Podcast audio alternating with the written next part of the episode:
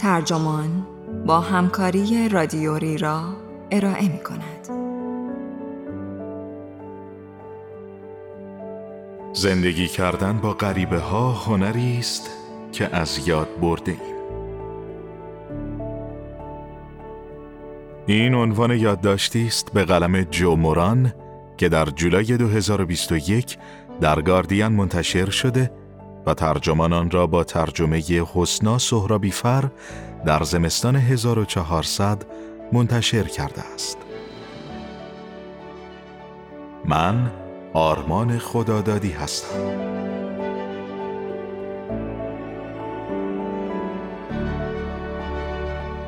برای این حس غریب بیم و امید که با دیدن شلوقی های پسا قرنطینه به دل انسان میافتد باید واژه جدیدی ساخت.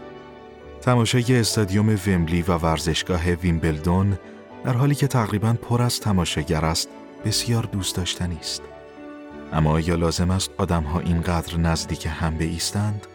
حتما باید اینقدر با شور و خروش آواز بخوانند؟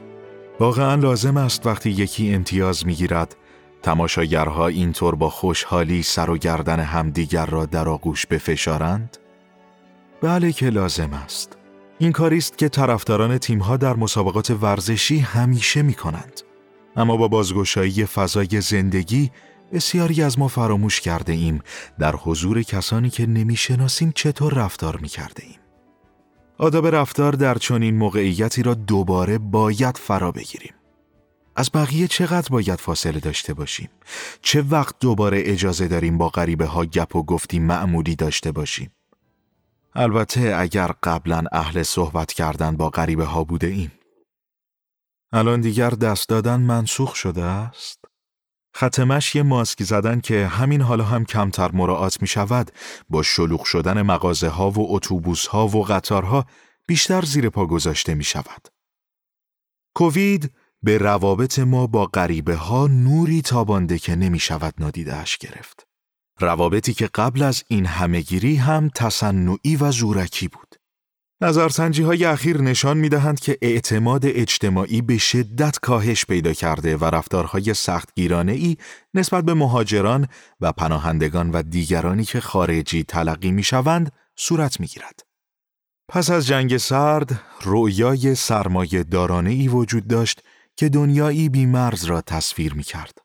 اما امروز این رویا منتهی شده است به موج دیوارسازی و مراقبت شدید از مرزها و راه های مهاجرت. سیاست شکست خورده و جنگ های فرهنگی ما به این معنی است که معمولا گفتگو بین غریبه ها در باب موضوعات مورد منازعه به سرعت به خصومت و دشنامگویی می کشد. ما بخش اعظمی از زندگیمان را به صورت آنلاین سپری می کنیم. اما این هم کمکی به قضیه نمی کند. شبکه های اجتماعی با فرهنگی که شدیداً به اشتراک گذاشتن را ترغیب می کند و لحن و بیان عجیبی که دارند و رفت آمد بین فضای عمومی و خصوصی غریبه ها را گرد هم می آورند. اما به شیوه های آشفته ای مثل مخفی ماندن، گوش ایستادن و ملحق شدن به گفتگوهای یکدیگر. یکی از پیامدهای این شیوه های آشفته پیشفرز حیرت است که مردم با آن وارد زندگی غریبه ها می شوند تا به آنها بگویند احمق و مقصرند. این روزها این کار عادی است که از مردم در مکانهای عمومی عکس بگیریم و بعد هم عکس را بدون اجازه آنها پست کنیم. فقط به خاطر انتقاد از تخلف احتمالی که انجام دادند. وقتی آنلاینیم فراموش می کنیم که غریبه ها هم مثل خودمان انسانهایی آسیب پذیر و پیچیده اند و کاستی هایی دارند. در عوض غریبه ها به شخصیت های خیالی آزار دهنده ای در داستان زندگی ما تبدیل می شوند. داستانی که همواره در حال روایت آنیم. به زودی بیشتر ما غریبه های بیشتری را خواهیم دید. بنابراین اینکه کتاب های جدید راه های بهتری را برای زندگی کنار آنها تصویر کنند می تواند به ما کمک کند. کتاب درباره ترس و غریبه ها اثر جورج مکاری و کتاب مهربانی غریبه ها از تام لوتز در فصل پاییز منتشر خواهند شد. کتاب سلام غریبه چطور در دنیای رابطه های قطع شده ارتباط را پیدا کنیم از ویل باکینگهام و کتاب قدرت غریبه ها مزایای ارتباط در دنیایی مشکوک از جو کوهین نیز در ژوئیه امسال منتشر شدند. این دو کتاب از نظر لحن و روی کرد کاملا با هم تفاوت دارند. اما همانطور که از عنوان فرعیشان مشخص است، نسخه های یکسانی میپیچند. کوهین از پژوهش های جدید فراوانی در روانشناسی اجتماعی استفاده می کند که می‌گویند ارتباط گرفتن با غریبه ها کمک می کند که قضاوت های حزب گرایانه و قبیله گرایانه را برطرف کنیم. همینطور انسجام اجتماعی را افزایش می دهد و موجب می شود به زندگیمان بیشتر علاقه من شویم و به آن امیدوار باشیم. گزارش باکینگهام شخصی تر است. او پس از فوت شریک زندگیش بر اثر سرطان در سال 2016 توانست خودش را به کمک همین مواجهه های گذرا با دیگران از رخوت و بیتفاوتی حاصل از سوگ رهایی دهد.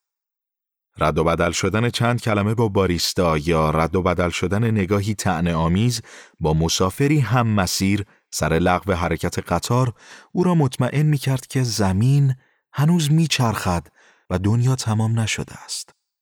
باکینگهام می نویسد غریبه ها دل مشغول دنیا و زندگی ما نیستند و همین آسودگیشان می تواند باری را که بر دوش می کشیم سبکتر کند. در دوران باستان تفقد از غریبه ها وظیفه ای مقدس بود. کوهین شاهدی باستان شناختی می آورد که نشان می دهد این وظیفه حدوداً ده هزار سال پیش در اولین اجتماعات انسانی یک جانشین به وجود آمده است. مسافران غریبه ارج و قرب داشتند زیرا ارمغان آور تجارت و اخبار و شایعات بودند. وظیفه خوشامدگویی و پذیرایی در حس عمیق ضعف انسانی هم ریشه داشت. یعنی در این آگاهی که در دنیایی بدون امنیت هر کسی ممکن است روزی سرگردان و محتاج شود. یونانیان باستان با رسم سختگیرانه زنیا زندگی می کردند که با مسامحه به مهمان دوستی ترجمه می شود. کلمه یونانی زنوس که کلمه زنوفوبیا از آن مشتق شده است هم معنی غریبه می دهد هم دوست. زنیا میزبان را مکلف می کرد که صدر مجلس و بهترین غذا و بهترین خوابگاه را به غریبه پیشکش کند و وقتی غریبه می‌خواهد از آنجا برود هدایای خداحافظی و مرکب یا کشتی برای ادامه راه به او بدهد.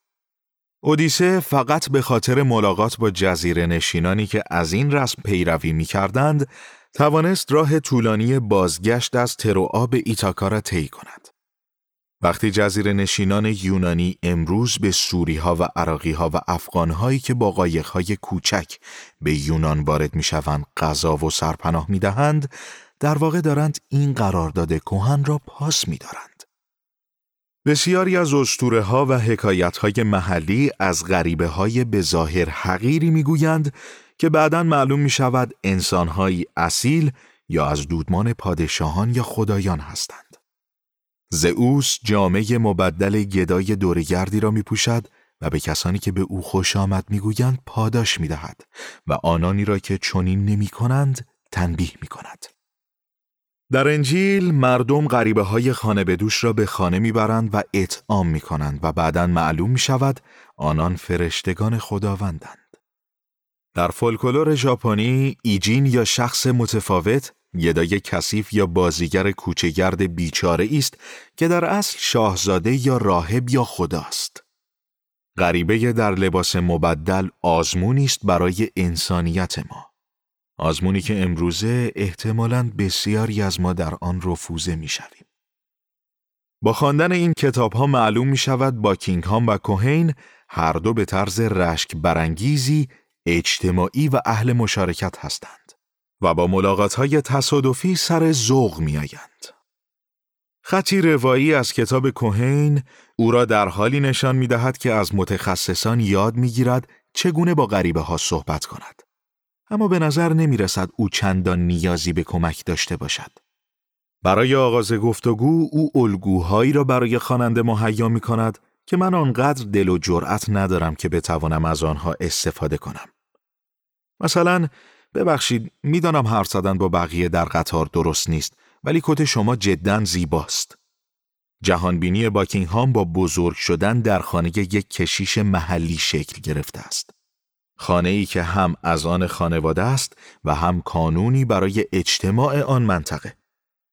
او از آن دست آدم است که اجازه می دهد مسافران غریبه به رایگان در خانهاش اقامت کنند. بعد حوض می کند به بلغارستان یا میانمار برود و بلافاصله با یکی از اهالی آنجا رفیق می شود.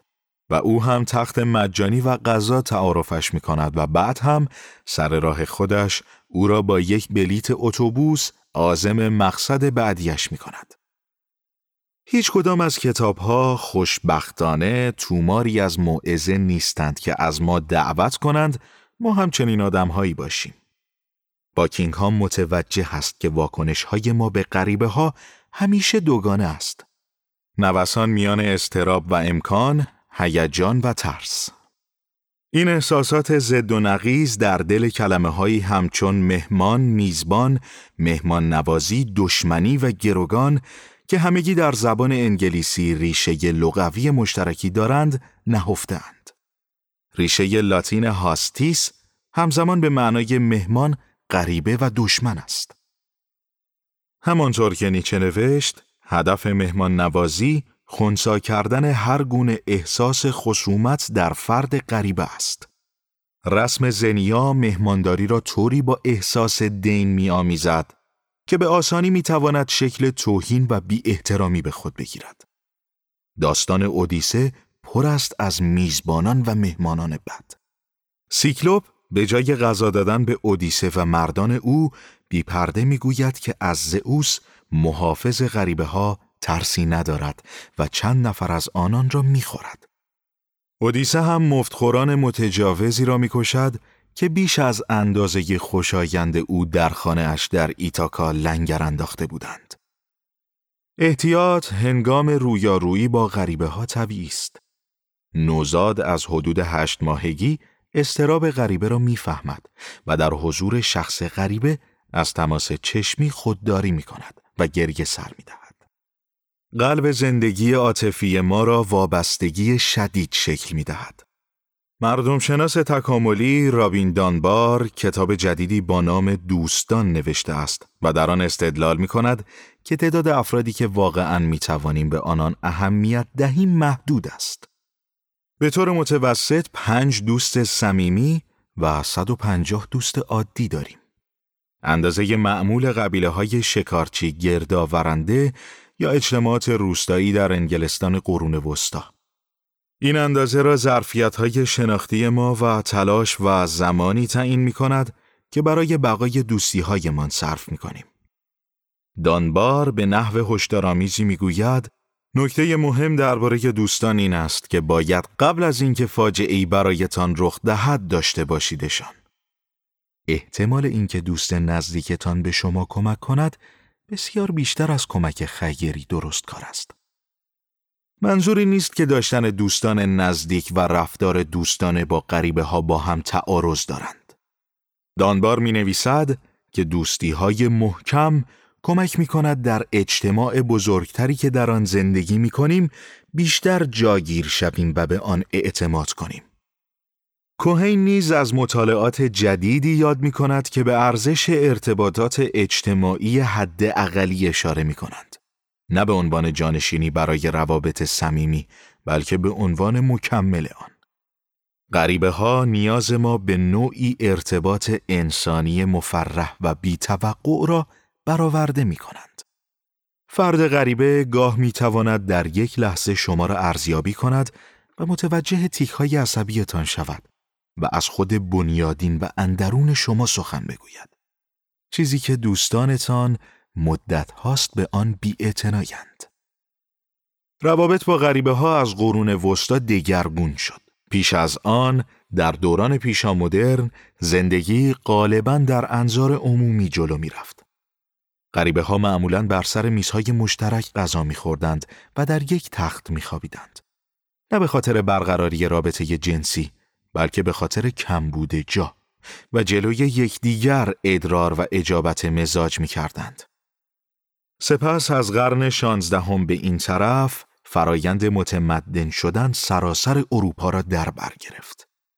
این نام را نوربرت الیاس جامعه شناس برای این وضعیت به کار می‌برد.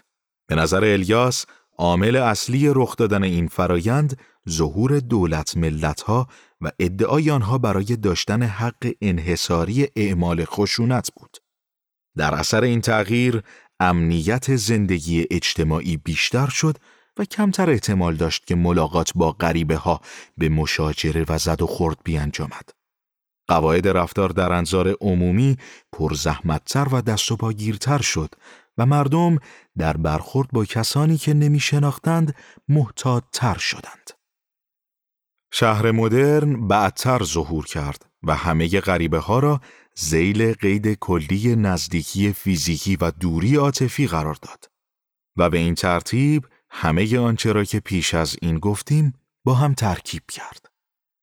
گئورگ زیمل جامعه شناس در مقاله کلاسیک خود با نام کلان شهر و حیات ذهنی در سال 1903 اشاره می کند به این که بر اثر نوعی احتیاط ساکنان شهر به همسایگان خود بی می کنند و در اتوبوس ها و قطارها نگاهی سرد و بی احساس به یکدیگر دارند.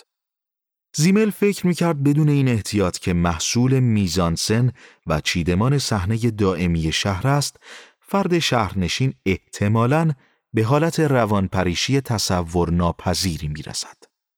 دیده شدن و برانداز شدن توسط غریبه ها سرنوشت انسان مدرنی است که در کلان شهرها زندگی می کند و نگاه دلزده مکانیسم حیاتی و دفاعی چنین انسانی. گمنامی در شهر می تواند بیگانه کننده باشد اما از سوی دیگر دستاوردی معجز آساست. زیرا به غریبه ها اجازه می دهد فقط با در پیش گرفتن نوعی بی تفاوتی که خطری هم ندارد به نحوی با هم کنار بیایند. اروین گافمن جامعه شناس اصطلاح بیاعتنایی مدنی را وضع کرد. او این واژه را به کار برد تا شیبه های نمادینی را که با آنها به حضور دیگران در جمع توجه می کنیم توصیف کند. از سرتکان دادنی جزئی گرفته تا نگاه های گذرا. او همچنین قواعد نانوشته ای را رمزگشایی می کند که تعیین می کنند چه زمان سخن گفتن با یک غریب ایرادی ندارد و چه چیزهایی می توان گفت.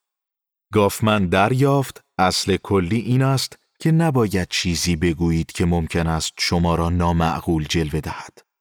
هیچ وقت از یک غریبه نپرسید امروز چند شنبه است. این سوال بلافاصله شما را شخصی معرفی می کند که سردرگمی و بینظمی به بار می آورد.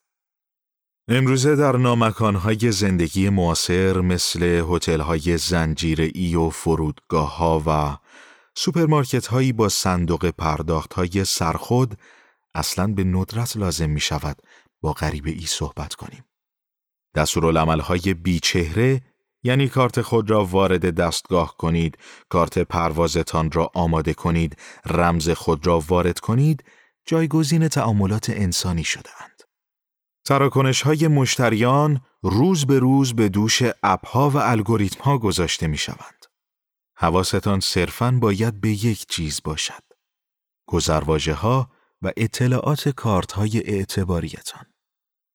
قرنطینه و فاصله گذاری اجتماعی هم این رویه ها را سرعت بخشیده است. بسیاری از چیزهایی که بقای ما در گروه آنهاست از جمله غذا و سرگرمی ها اکنون از طریق صفحه لمسی و کلیک ماوس به طور گمنام از جای دیگر نامشخصی که تماسی با آن نداریم می آید. این جای دیگر از ارتش خاموش پیک ها، کارکنان سوپرمارکت ها و انبارداران سفارش ها و دیگر کسانی پر شده است که مشاغل ناامن و کم درآمد اقتصاد گیگ را بر عهده گرفتند. کوهین می نویسد سپاه غریبه ها که در خدمت مایحتاج ما هستند و تکنولوژی آنها را نامرئی کرده است به چیزی در حد ابزار استفاده بدل شدند. محکوم به غریبگی دائمی سرشت نامرئی اغلب مشاغل کم درآمد پارادوکس لیبرال را تشدید کرده است. این پارادوکس که دانشمند علوم سیاسی جیمز هالیفیلد آن را شناسایی کرده است، از دهه 1980 یکی از خصوصیات فرهنگ سیاسی آمریکایی و اروپایی بوده است. بازار آزاد نیروی کار ارزان و متحرک و منعطف می‌خواهد اما رای دهندگان خواستار کوچ کمترند. دولتها تلاش می کنند هر دو را راضی نگه دارند. این پارادوکس پیش از رفراندوم برکسیت به شدیدترین حالت خود رسیده بود. دولت کامرون تلاش کرد مزایای رفاهی و دیگر حقوق شهروندی شهروندان اتحادیه اروپا را محدود کند و در این حال تأمین نیروی کار ارزان مهاجر را ادامه داد. ما برای تسهیل حرکت نرم و روان خود از میان مکانهای مخصوص مصرف گرایی به غریبه ها تکیه می کنیم. اما ترجیح می دهیم این غریبه ها هیچ خواسته ای از ما نداشته باشند. با این حال نمی توانیم کاملا دور خودمان پیله بتنیم و از دیگران منفک شویم. جودیت باتلر نظریه پرداز فرهنگی در کتاب خود به نام زندگی نامطمئن استدلال می کند که ما به این خاطر که همگی موجودات آسیب پذیری هستیم به دیگر ابنای بشر از جمله کسانی که برخوردی کوتاه با آنها داشته ایم یا اصلا آنها را ندیده ایم گره خورده ایم. ما دوست داریم خودمان را موجوداتی برتر و خودبسنده ببینیم اما هر کسی نقاط ضعف خاص خود را دارد. داشتن بدنهایی نرم و منعطف و فانی برای نامطمئن کردن ما کافی است. پوستمان متخلخل است، راه های تنفسیمان باز است و حواسمان تیز و حساس. این ویژگی ها نه تنها ما را در معرض عوامل بیماریزای دیگران قرار می دهد بلکه در معرض تمایلات دیگران، خشونت دیگران، تنگ دستی دیگران و نگاه ممتد دیگران هم قرار می دهد. ما چنان مخلوقات به ناگزیر اجتماعی هستیم که ممکن است صرفاً با نگاهی از سمت فردی دیگر جریهدار یا سرمست شویم. باتلر می نویسد ما بدون دیگران ناتمامیم و اگر اینطور نباشیم چیزی کم داریم. غریبه ای سوزن آمپولی به بازویتان تزریق می کند و شما خود را در حالی میابید که دارید به سختی جلوی اشکهایتان را می گیرید. اشکهایی که حاصل آرامش و قدردانی هستند.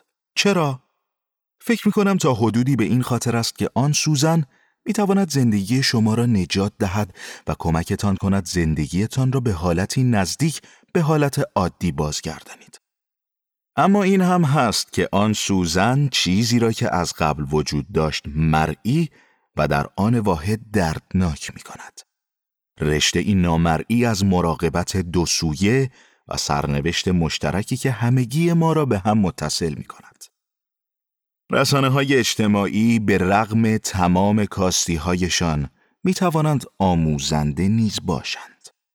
timeline شما رژه بیپایان آدم است که در زندگی واقعی هیچگاه آنها را نمی شناختید. موفقیت هایشان را جشن می گیرند. عکس های شام خود را به اشتراک می گذارند. با خشم به چیزی توف و لعنت می فرستند که شما قبلا حتی به آن فکر نمی کردید. یا سوی و ناامیدی خود را برای هر کسی که شاید به گوشش برسد به زبان می آورند. خواندن اینطور پست ها ممکن است برایتان خسته کننده باشد. اما از طرف دیگر شاید دمی متوقفتان کند و شما را با پیش داوری ها و تبعیض هایتان روبرو کند. فضای ذهنی یک فرد غریبه به طرز سورئال و عجیب و غریبی با فضای ذهنی شما متفاوت است. در پس هر عکس پروفایلی زندگی دیگری جدا از زندگی شما وجود دارد. یک ذهن مشغول دیگر به شدت درگیر رسیدگی به واقعیت منحصر به فرد خیش است.